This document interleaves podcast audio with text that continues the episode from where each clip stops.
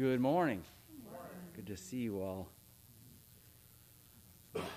Fall in the air this morning. the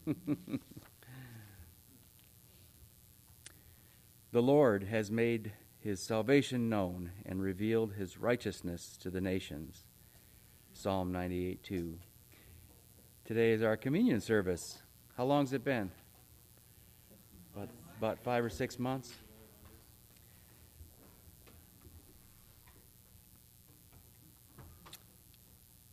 Following the worship service, uh, as is our tradition, we'll take a break and then regather when you hear the music. Dr. Ed's address, offering in the box, please, Andrea's number, and again, the days of praise and acts and facts are here. So make use of those. I heard a story this morning, and we are making use of those, so that's great. I heard a story this morning that we're making use of the uh, acts and facts. That's that's great news. All right, what else? Anything?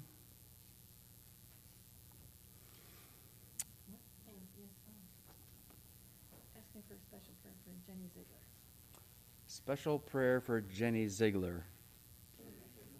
Jenny Ziegler is a, a, longtime friend of the church, uh, has been involved with the camp ministry, uh, her and her children, for some years. So we want to uh, remember her special special needs for her. Scripture for meditation this morning uh, reads Psalm 98. That's 935.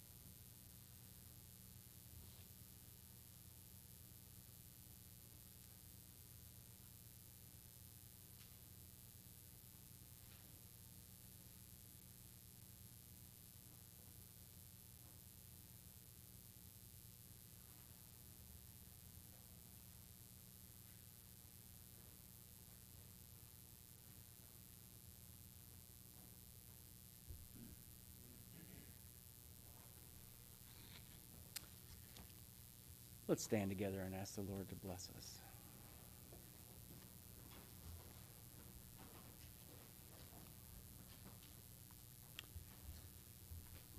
Our God and our Father, we're again thankful that we can meet together uh, in your house.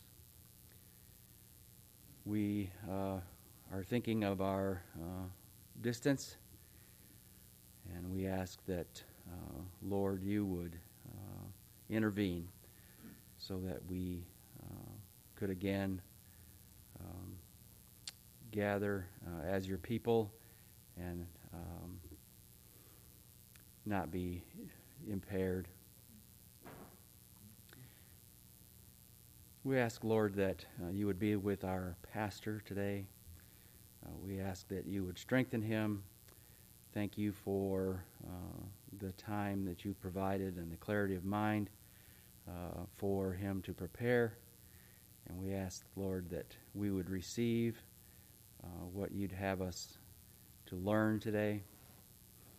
We ask, Lord, that you would help us to, for this hour, set aside uh, the busyness of our lives, the turmoil of our country. We would ask that uh, we would focus on the Savior. Uh, we ask, Lord, that uh, He would uh, take first place. We would ask uh, this morning for Jenny. we know she has many difficulties. And I ask, Lord, that you would meet with her, comfort her, heal her, and that um, I ask, Lord, that uh, if there's something that uh, we as a church can do for her, that that would be made known. Thank you for her testimony uh, and, the, and the life that she's exhibited, uh, putting Christ first. Again, we ask for blessing as we meet uh, around your word. Prepare us for uh, that and then for the communion table. And we ask that you would uh, bless all that have come and all that are listening on the stream. In Jesus' name, amen.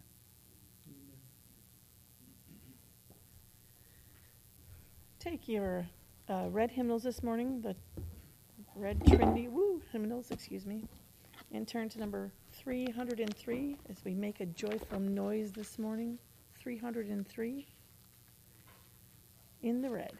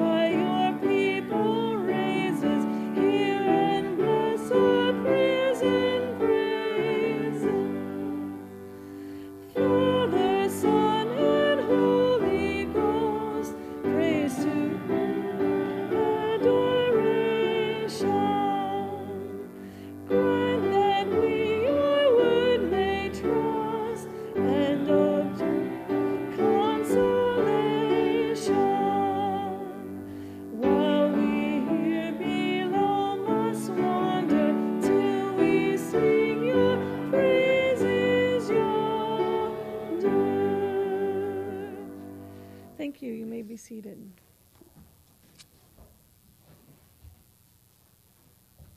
Anyone have a favorite hymn this morning?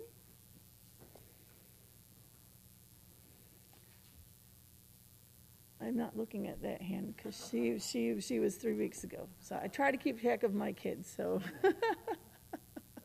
anyone else? She will be my default, though. No one? No one? Uh, going once. Oh, all right. Yeah, homework. All right. It's Sheila's. Remember, homework for next week. Favorite hymn. Favorite hymn. All right, Sheila. I just opened and turned to this, so I like it. Four forty-two in the brown, take time to behold it. 442 in the brown. Take time. Yes. 442.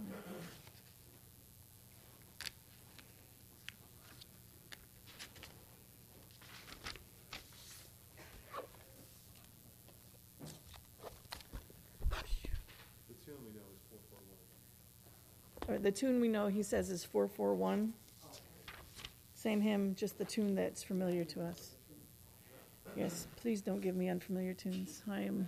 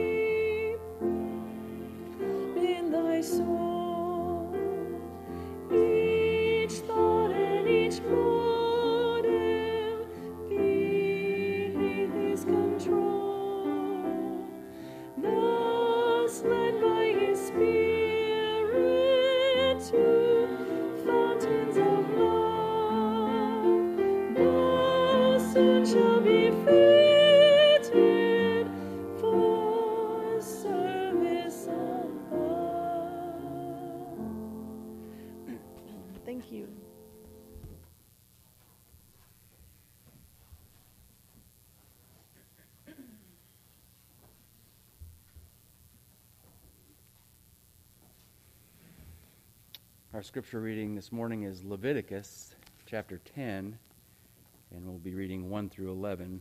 That's 167 in the Pew Bible.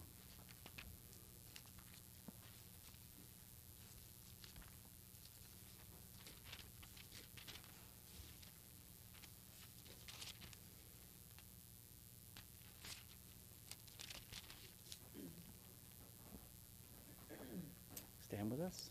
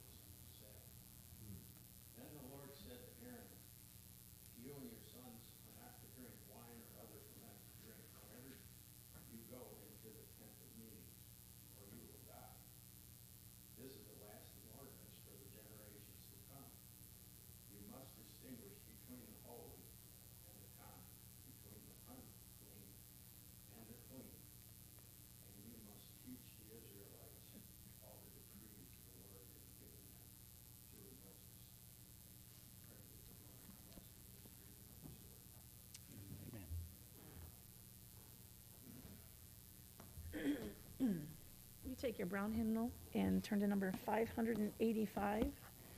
585 in the brown.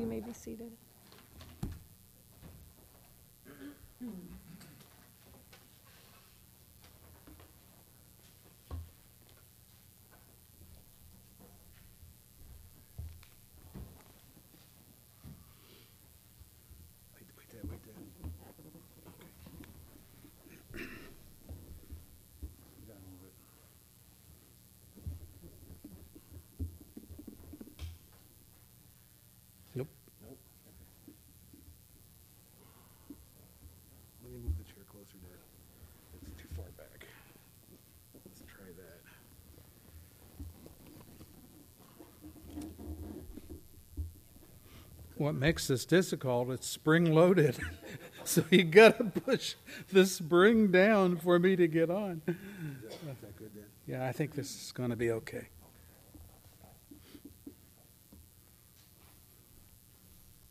Okay, great.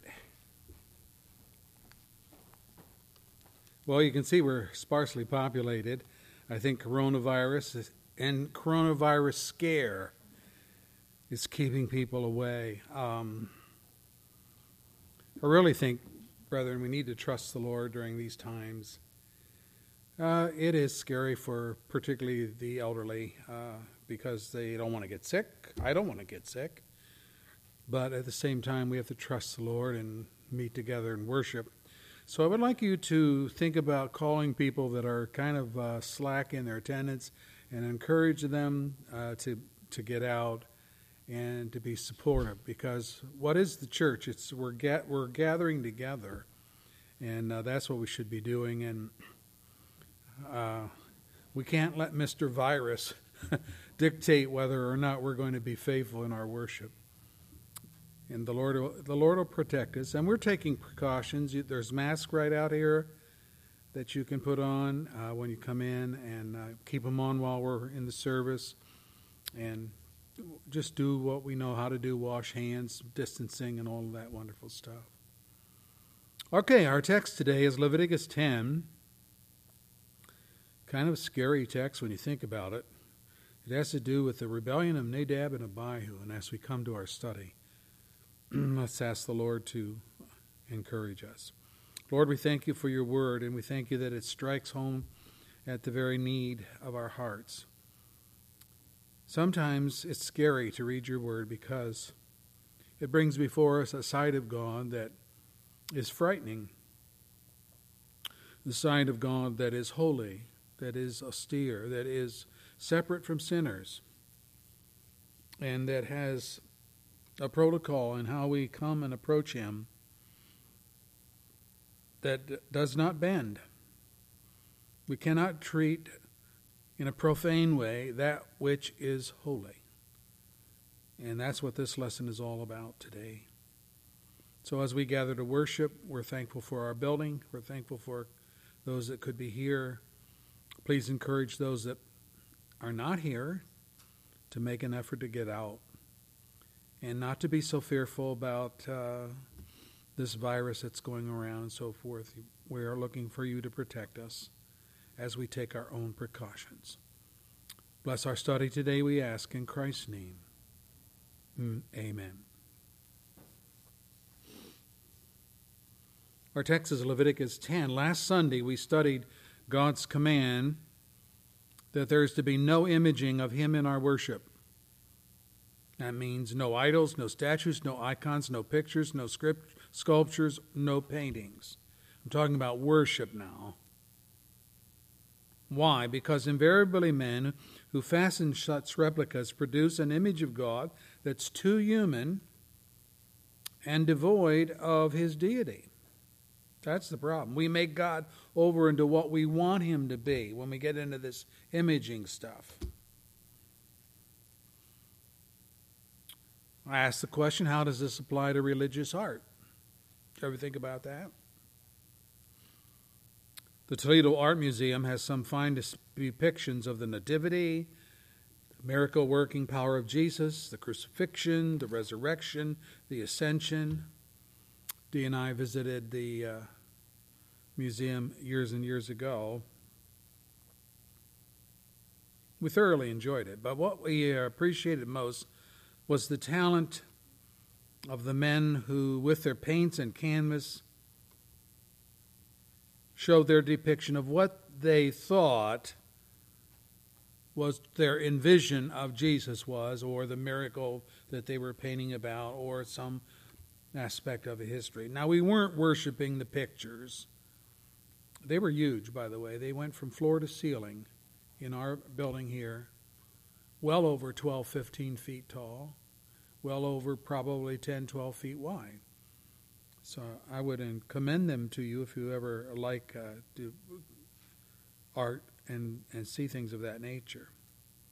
But we weren't worshiping them in any way, shape, or form. We knew they were only the concepts of men concerning Jesus, whom they've never seen, right? No eye has seen. So we just left to go at that. You can you can do that. You can say, well, that's I, have seen black Jesus. How many of you have seen black Jesus? The black community paints him black. Say that's not right. He was Jewish. He wasn't black. Well, I get what they're what they're saying. They're saying he's a Jesus for us. He's our Jesus, and um, I can see some of that. The imaging of God, which all of us tend to be guilty, is what God told Ezekiel when he wrote to Israel. He said, You have idols in the heart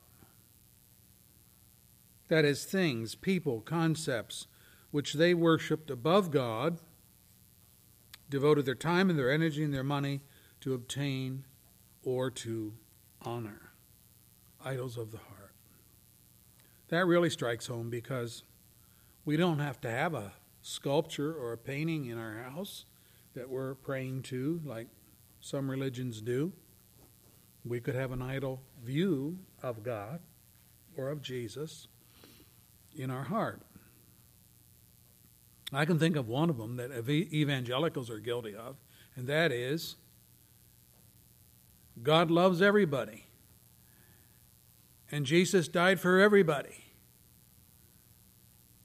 Well, that's an idol of the heart because if they're thinking every kind of person, that's true, but if they're saying that Jesus died for every last person on the earth, then that's a fallacy because every last person on the earth isn't going to be saved. And the salvation is of God's grace, not of our faith, but of His grace. So the problem with idols is that they are inventions of men, And number two, they're impotent. They are unable to help and they're unable to hurt. Think about that. And number three, and the most important thing that we looked at was idols of the heart are demonic. Demonic. The devil is robbing God of his rightful worship by substituting religious icons, religious images, for God or for Jesus. And you can think of some religions that do that. And you won't have to go very far to think about them. They're in our own country. So we need to be careful of imaging God in that way. Today I'm asking the question may we add to worship what we want? It's a, it's a good question because in our society we see a lot of things going on in the name of God, and I have to throw a question mark in my mind is that really of God? Does that really glorify God? Not in a judgmental way, but I'm looking in the book, the Bible, the book of books, and I'm saying, where do I find that in the book of books? If it's not there, then is it honorable?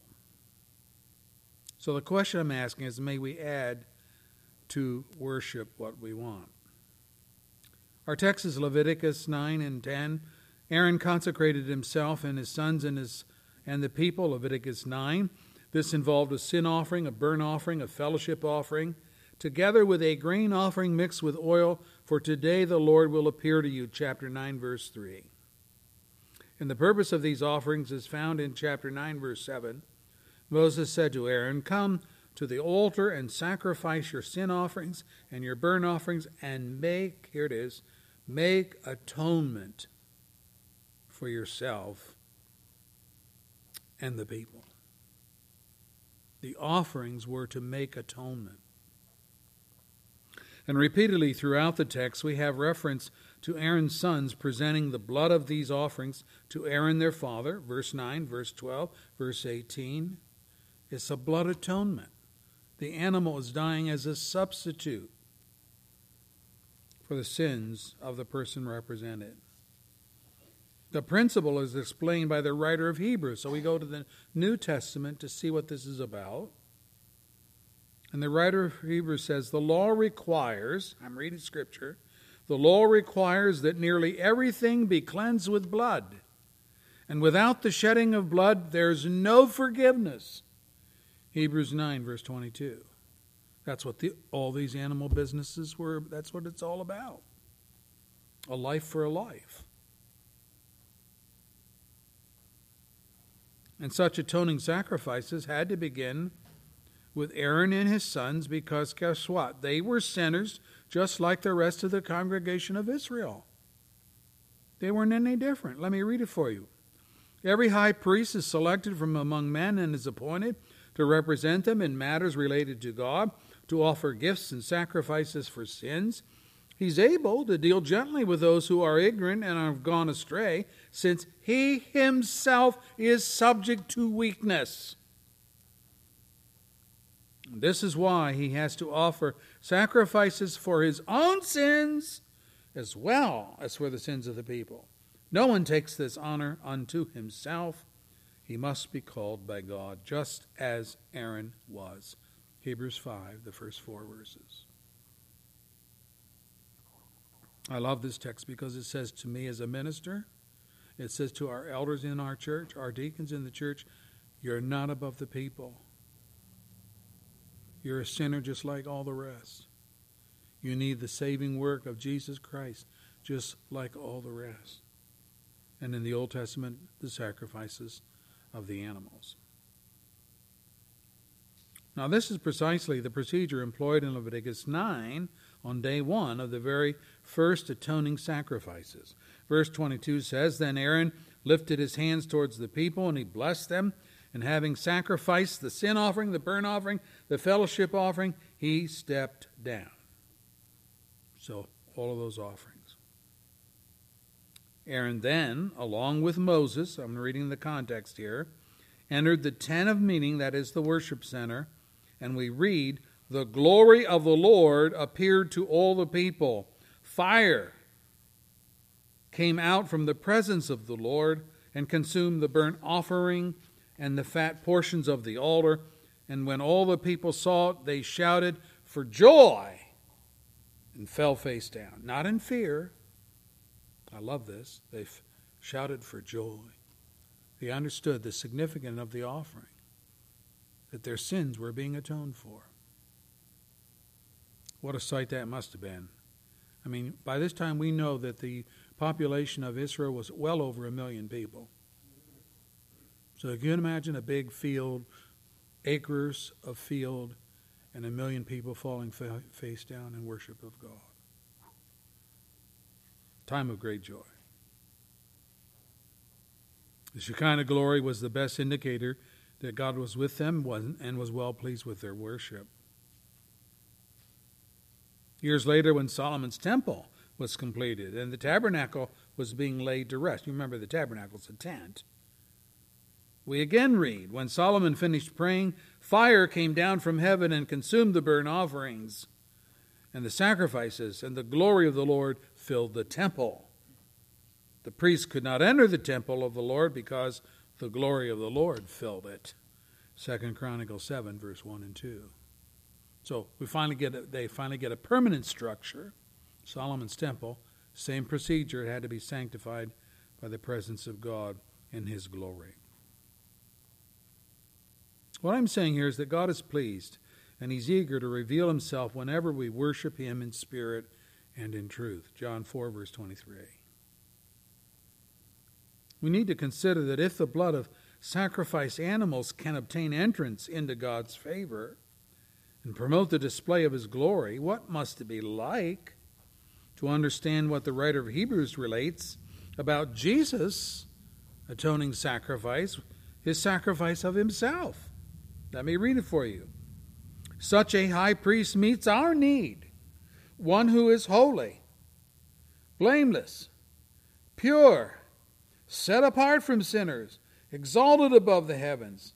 Unlike the other priests, he does not need to offer sacrifices day after day, first for his own sins and then for the sins of the people. He sacrificed for their sins once for all when he offered himself. For the law appoints as priests men who are weak, and that's because they're sinners, right? But the oath, which came after the law, appointed the Son who has made perfect forever. Hebrews 7, verse 26 and 20. What a difference between Christ the priest and Aaron the priest. And it's obvious that Jesus is the superior priest with a superior sacrifice. Being without personal sin, his atoning sacrifice need be only for the sin of the people, and yet their sin, may I say, our sin is so great, so extensive, that nothing will appease God except Jesus Himself, the Lamb of God. Only He can present the perfect and final sacrifice to wash away our sins. The writer of Hebrews puts it this way The point of what we are saying is this we do have such a high priest. Wow, love that. We do have such a high priest who sat at the right hand of the throne of the majesty in heaven and who serves in the sanctuary, the true tabernacle set up by the Lord, not by man. Every high priest is appointed to offer both gifts and sacrifices, and so it was necessary for this one, namely Jesus, also to have something to offer. If he were on earth, he would not be a priest. For there are already men who offer the gifts prescribed by the law. They serve at a sanctuary that is a copy and a shadow of what is in heaven. This is why Moses was warned when he was about to build the tabernacle see to it that you make everything according to the pattern shown you on the mountain.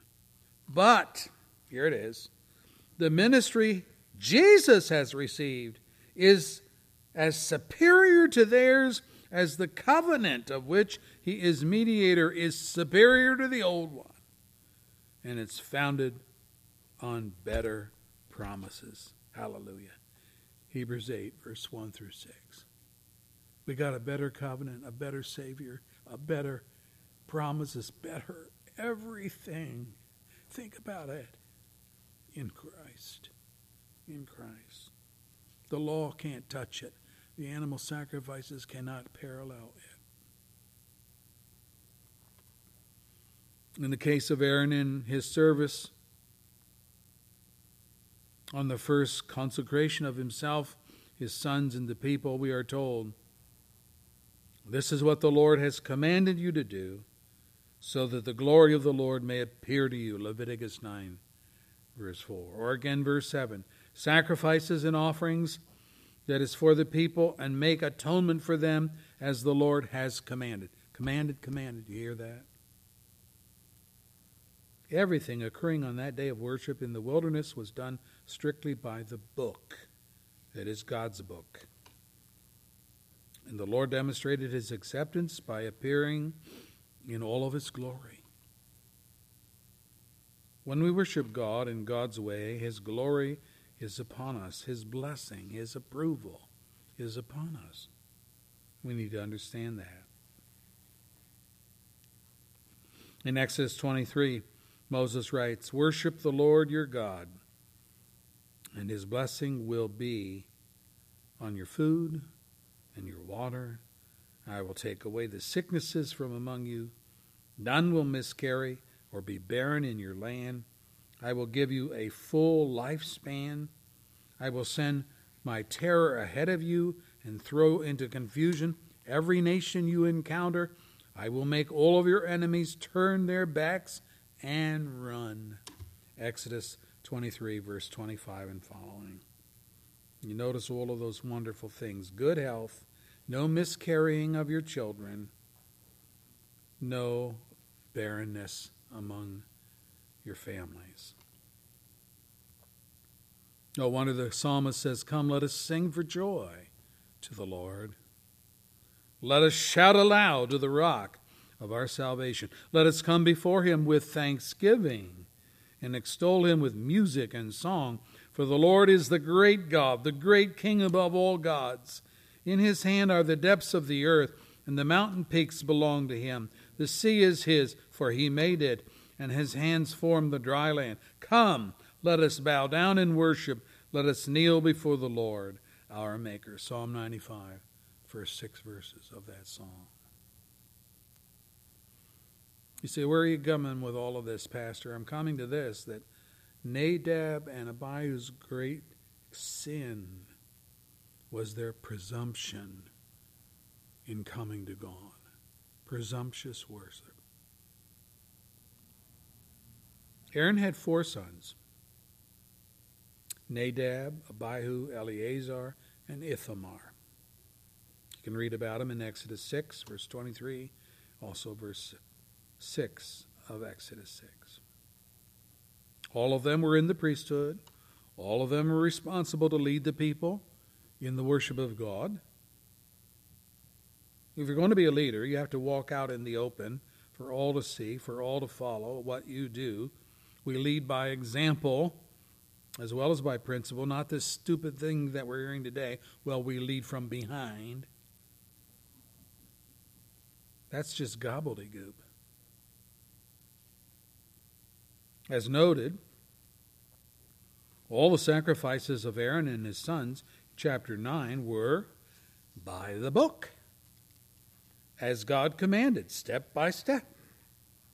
But, but, coming to chapter 10, we read that Nadab and Abihu took it upon themselves to offer unauthorized fire, NIV says, unauthorized fire before the Lord contrary to his command. Two words there that should just shock us unauthorized and contrary. Why would two priests do that? Didn't they know the rules? Didn't they know how to approach God? I'm sure they did.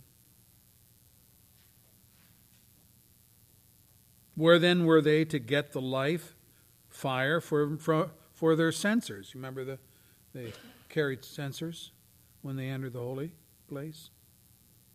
Let me read it for you. Aaron shall bring the bull for his own sin offering to make atonement for himself and his household, and he's to slaughter the bull for his own sin offering. He's to take a censer full of burning coals from the altar before the Lord, and two handfuls of finely ground fragrant incense, and take them behind the curtain. He's to put the incense on the fire before the Lord, and the smoke of the incense will conceal the atonement cover above the testimony so that he will not die. Leviticus 16, verse 11 and following. It's talking about going into the most holy place. You know about that. And offering incense on the altar of incense. And this is the procedure.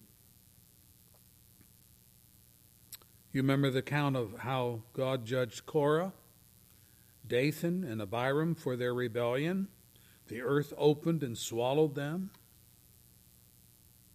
The people protested against Moses and Aaron the very next day, it says in Scripture. And God sent a death plague upon them for protesting that He took the life of these rebels.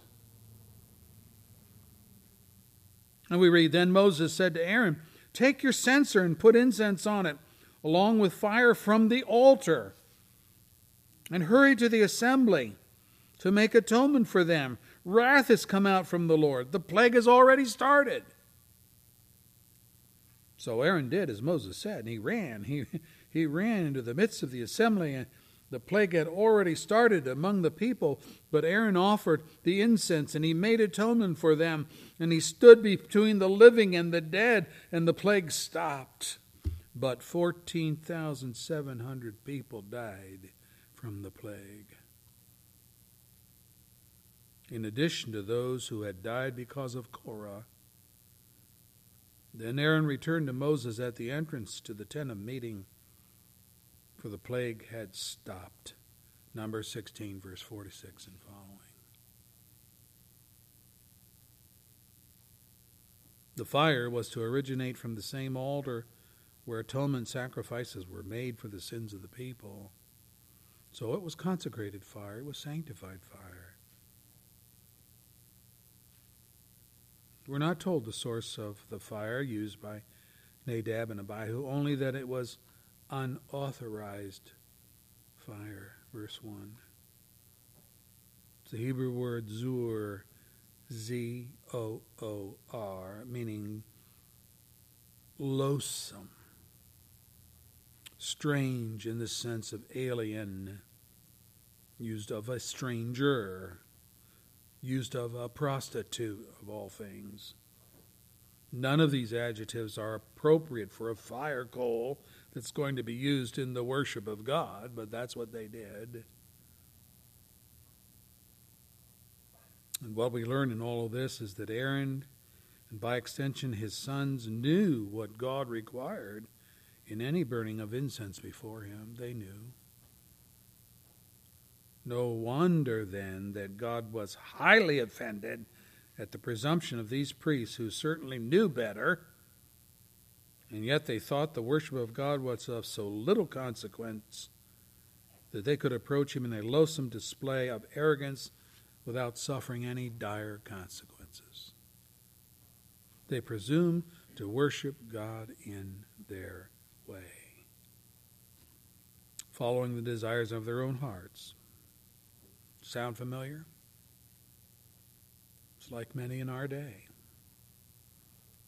People think worship is about them, how they feel, what makes them happy, what pleases them. It's almost as though they think God has not prescribed a particular protocol in approaching Him. Just come.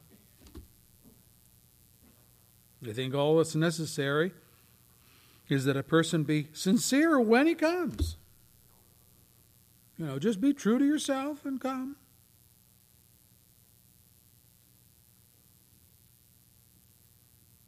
I do not doubt in the least that Nadab and Abihu were sincere. They believed that as priests, not only was it their duty to lead the people in worship, but they entered into that role with confidence, maybe too much self confidence, that their actions would be approved. But they were wrong. They were dead wrong. And they paid for their presumption with their lives. We read, Fire came out from the presence of the Lord and consumed them, and they died before the Lord. Verse 2. And we need not speculate as to why. The next verse says, verse 3 Moses then said to Aaron, This is what the Lord spoke of when he said, Among those who approached me, I will show myself holy. In the sight of all the people, I will be honored. And Aaron, we read, remained silent. Good move, Aaron. Good move. Leviticus 10, verse 3. Wow. Two things God wants in our worship we approach Him in holiness, and we approach Him in an honorable way. Think about it. From this, we know that the burning of incense by Aaron's sons using unauthorized fire was indeed contrary to God's command. Verse 1. So, no matter how sincere a worshiper may be, he, he or she cannot add to God's word and believe that sincerity of purpose placates any and all infractions of God's ordinances. These priests thought they were worshiping God, when in fact they dishonored him before the people and profaned his holy name. But they were sincere I've heard it said. I've heard people say, well, you know, as long as a person is sincere in their worship, that's all God's looking for. No, it isn't.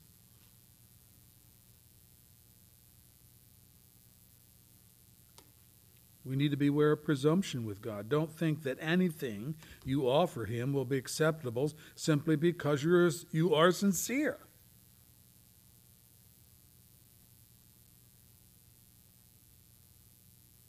Anything does not go when it comes to worship, or that God will be happy just to have his people worship regardless of the procedures they employ. I mean, I watch TV too, and I see what goes on in some of these churches.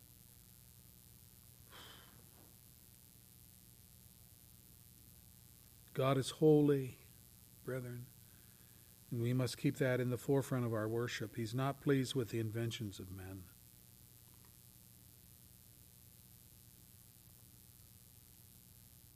We're kind of saying in some of the worship that's going on, oh, where'd they come up with that? Hasn't God spoken and told us how to approach Him? You mean He did it in the Old Testament? Doesn't matter how we do it in the New Testament? We do know from looking in the New Testament that when the church gathered, they sang hymns, right? They read the scriptures. They had times of prayer. They didn't invent these things.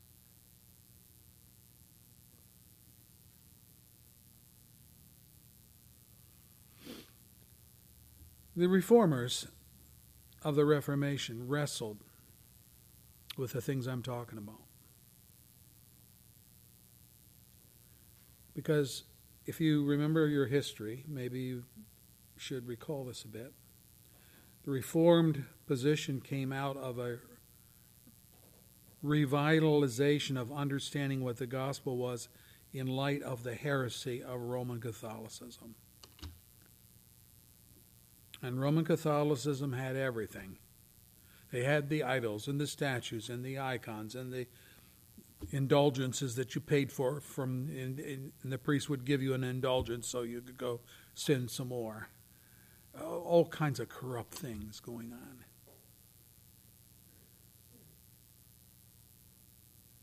And out of that Reformation period, the reformers developed what they called the regulative principle of worship in Christian theology. And yeah, it's a human statement, but listen to what it says. The regulative principle of worship in Christian theology teaches that the public worship of God should include those and only those elements that are instituted, commanded, or appointed by command or example in the Bible. In other words, it is the belief that God institutes in Scripture whatever He requires for worship in the church, and everything else should be avoided. End quote. That's a great regulative principle. Yeah, it's man written, but you can see where they're getting it. And they quote from Calvin, which in this case I think is very helpful. Let me quote him. Moreover, the true, the rule which distinguishes between pure and devalued worship is of universal application in order that we may not adopt any device which seems fit to ourselves, but look to the injunction of Him who alone is entitled to do the prescribing. I like that.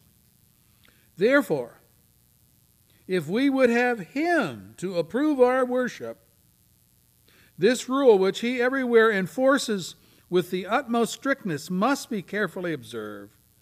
For there is a twofold reason why the Lord, in condemning and prohibiting all fictitious worship, requires us to give obedience only to his own voice.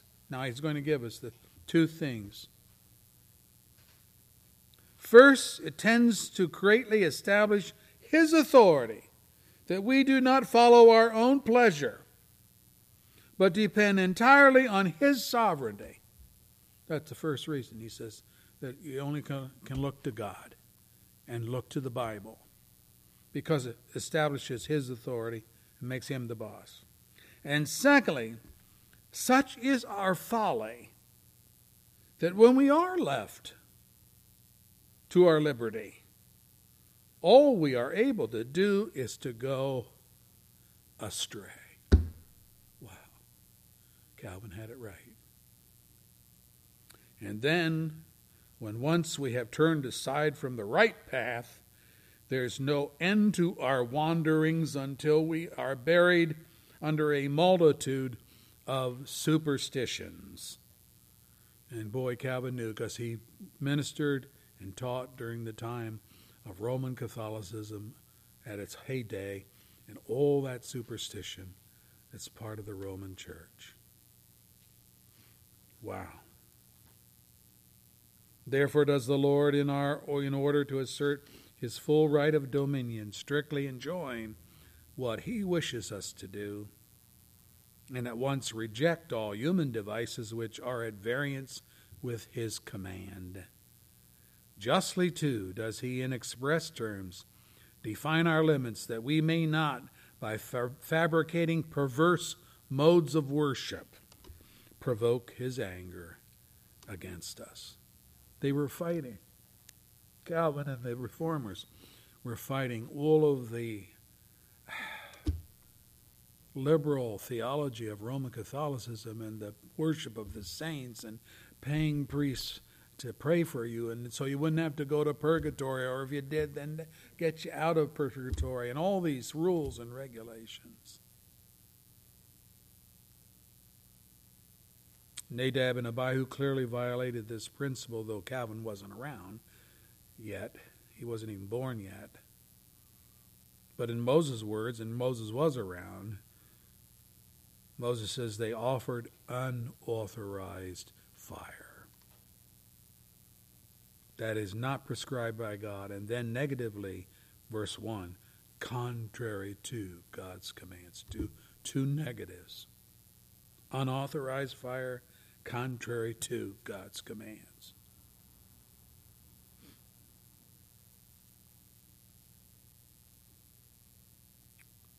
Some have said, well, do we expect God's word to spell out every last detail of worship? Well, God gives us two qualifiers. These two. It's in verse 3. They're both in verse 3.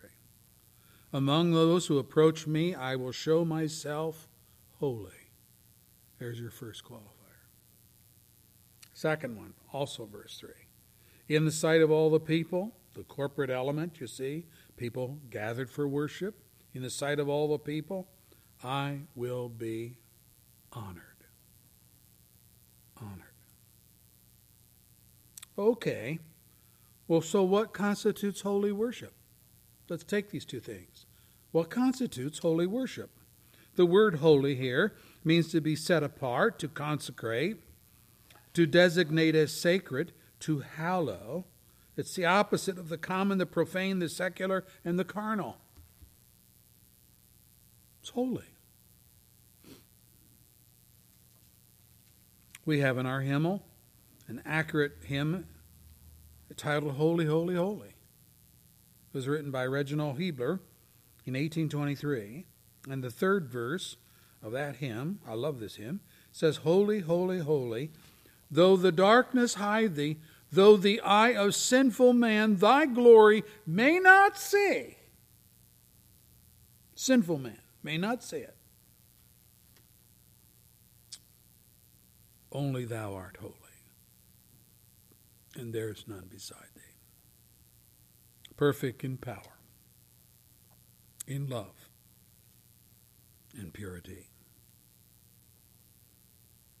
Holy, holy, holy. Hmm. Wonder where Reginald got that.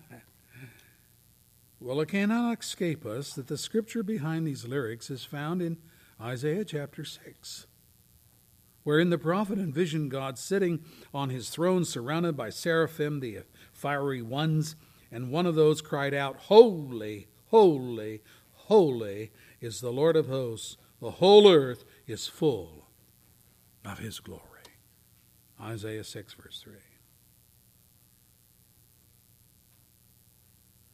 It is in that same version, excuse me, same vision, that Isaiah sees himself as what? Holy? No. As undone. Let me read it for you. Woe to me, I cried. I am ruined, literally Hebrews, cut off. I'm cut off. For I am a man of unclean lips, and I live among a people of unclean lips, and my eyes have seen the King, the Lord Almighty.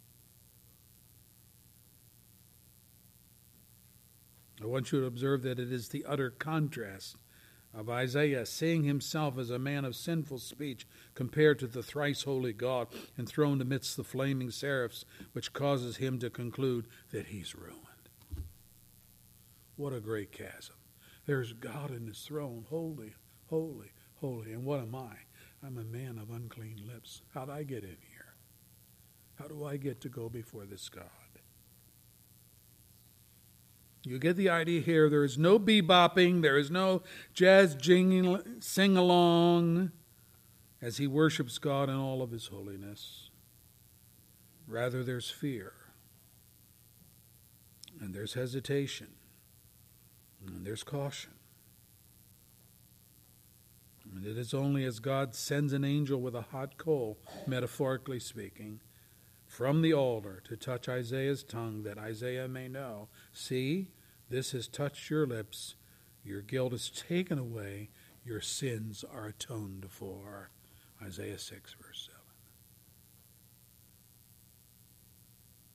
What makes these items hot coals, censers, incense, altars, tongs? What makes them holy? Aren't they just um, instruments of worship made by the hands of men to be employed in the worship of God? What's the difference, if any, between your charcoal burner and your steel shovel that you use to throw the hot coals away when they're done? What's the difference between that and what we're reading about here in the scripture concerning the altar? Weren't all these utensils employed by Nadab and Abihu, censers, coal, incense. Weren't they manufactured by Israeli craftsmen themselves? Well, they were, you would agree, I'm sure. Exodus 37 says, They made the altar of incense out of acacia wood. It was square and built like a cubit long, a cubit wide, two cubits high, its horns on one piece with it. They overlaid the top of all the sides and the horns of the altar with pure gold and made gold moldings around it. They made two gold rings below the molding two on one side, two on the other, to hold the poles used to carry it. They made the poles of acacia wood and overlaid them with gold. They also made the sacred anointing oil with the pure fragrant incense, the work of, an, of a perfumer. All of that, Exodus 37, verse 20 following. The text says, our text says, they built the altar of burnt offering of acacia wood, three cubits high, it was square, five cubits long, five cubits wide. They made a horn at each of the corner four corners, so that the horns and the altar were of one piece. And they overlaid the altar with bronze. They made all its utensils of bronze, its pots, its shovels, its sprinkling bowls, meat forks, and fire pans. They made a grating for the altar, a bronze network to be under its ledge, halfway up the altar. Exodus 38. And then in chapter 40, after all the work was completed, we read Then the Lord said to Moses, Set up the tabernacle, the tent of meeting, on the first day of the first month. Place the ark of testimony in it, and shield the ark with the curtain. Bring in the table, set up what belongs on it. Bring in the lampstand, set up those lamps. Place the gold altar of incense in front of the ark of the testimony, and put up the curtain in the entrance to the tabernacle. Place all the burnt offerings in front of the entrance to the tabernacle, the tent of meeting. Place the basin between the tent of meeting and the altar. Put water in the basin. Set up the courtyard around it. Put the curtain up around the entrance of the courtyard. Take the anointing oil. Anoint the tabernacle, everything in it. Consecrate it and all of its furnishings, and it will be holy. Then anoint the altar of burnt offerings and all of its utensils. Consecrate the altar, and it will be most holy. Anoint the basin and its stand, and consecrate them. Bring Aaron and his sons into the entrance to the tent of meeting. Wash them with water. Then dress Aaron in the sacred garments. Anoint him and consecrate him so that he may serve as my priest. Bring his sons in Dress them in their tunics, anoint them just as they anointed their father, so that they may serve me as priests. All of that, Exodus 40. Do you get a picture here?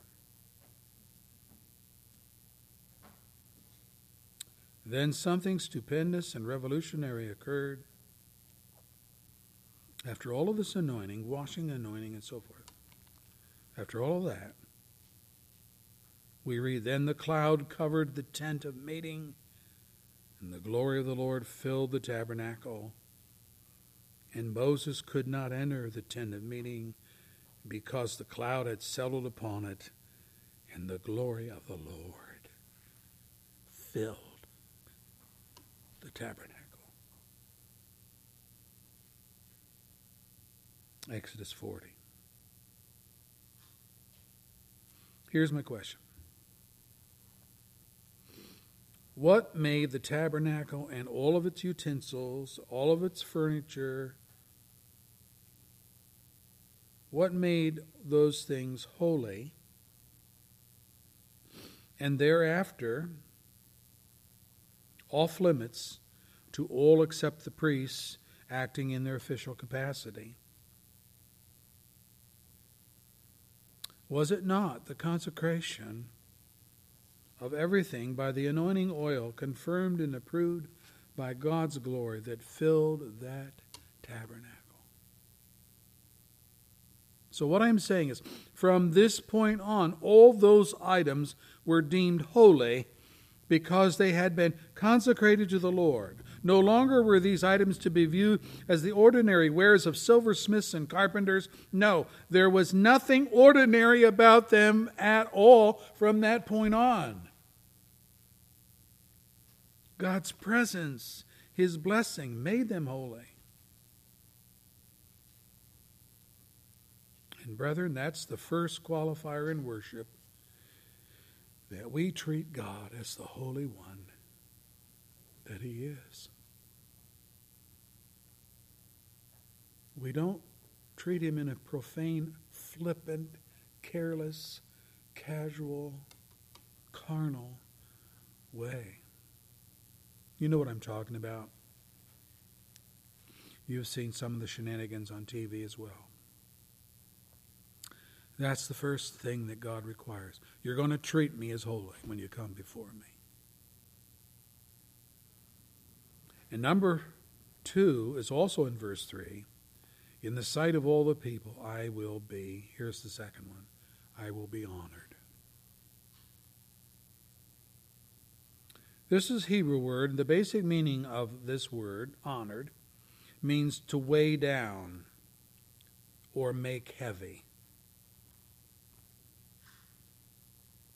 To consider to be weighty, worthy of honor, respect, and all that goes with it.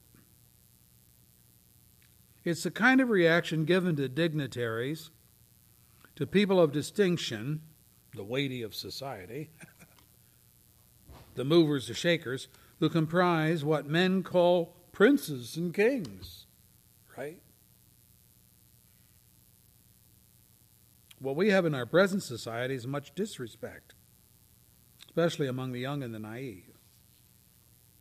The push for equality among men has resulted in people placing God on their own plane. That's that imaging of God we talked about last week, in which God is viewed as no more worthy of honor than the most base character in society. That's because they don't know God. But that doesn't make it right.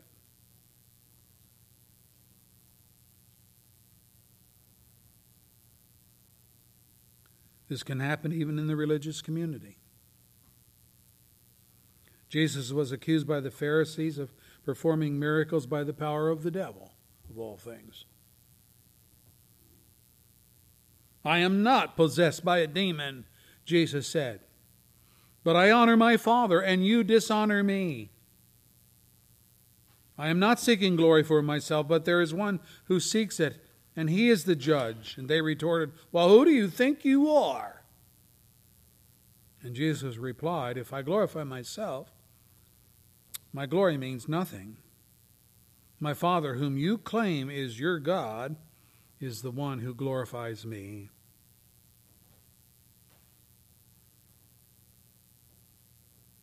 Though you do not know him, I know him. And if I said I didn't know him, I would be a liar like you. But I do know him, and I keep his word. Your father Abraham rejoiced at the thought of seeing my day. He saw it and was glad. John 8, verse 49 and following. Paul warns us you who brag about the law, do you dishonor God by breaking the law? As it is written, God's name is blasphemed among the Gentiles, the people of the world, because of you. Romans 2, verse 23 and 24. What we profess, brethren, we had better live. Because the sin of Aaron's sons was a breach of God's requirements to treat the things of God holy in the sight of all the people, public worship. Secondly, to honor Him, to honor God. Verse 3. Daniel's indictment of Belshazzar, Nebuchadnezzar's son, hits a little too close to home for comfort. Here's what Daniel said You have set yourself up against the Lord of heaven. You had the goblets from his temple brought to you, and you and your nobles and your wives and your concubines drank from them. You praise the God of silver, and the God of gold, and the God of bronze, and the God of iron, and the God of wood and stone, which cannot see or hear or understand. But you did not honor the God who holds his hand in his hands your life and your ways. Daniel 5, verse 23. You see how people can get so warped?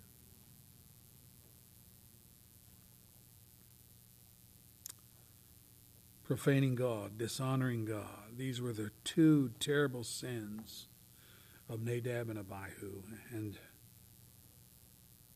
their priestly office couldn't save them.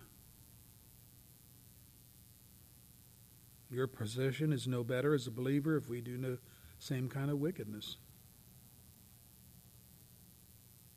God has always said and does say to us, just as he who called you is holy, so be holy in all you do, for it is written, Be holy, because I am holy.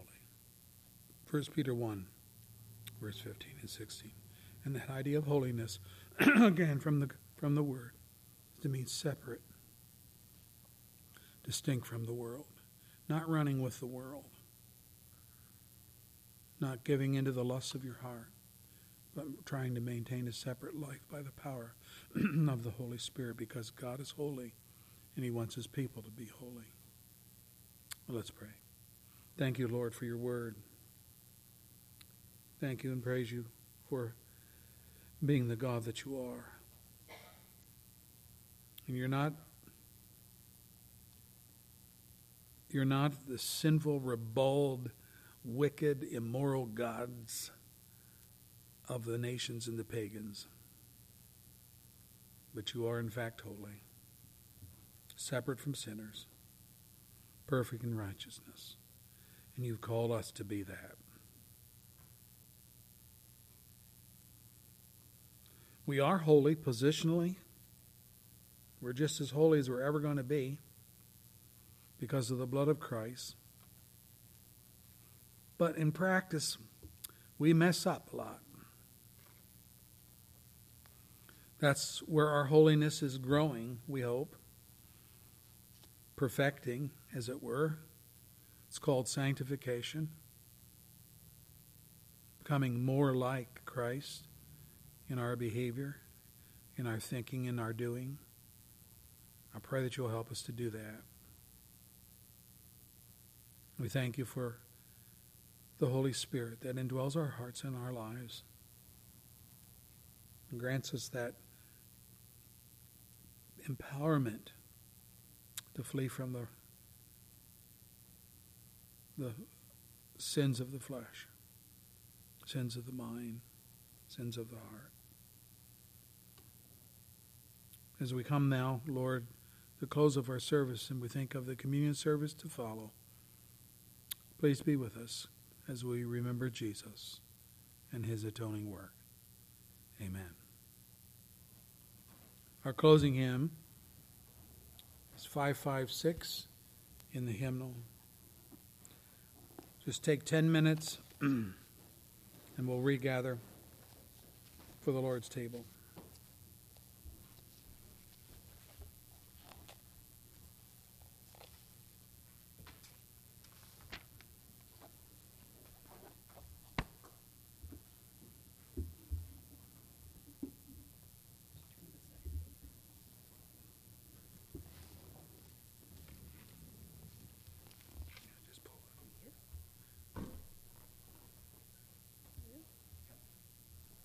Shall we stand as we sing? 556 in the brown.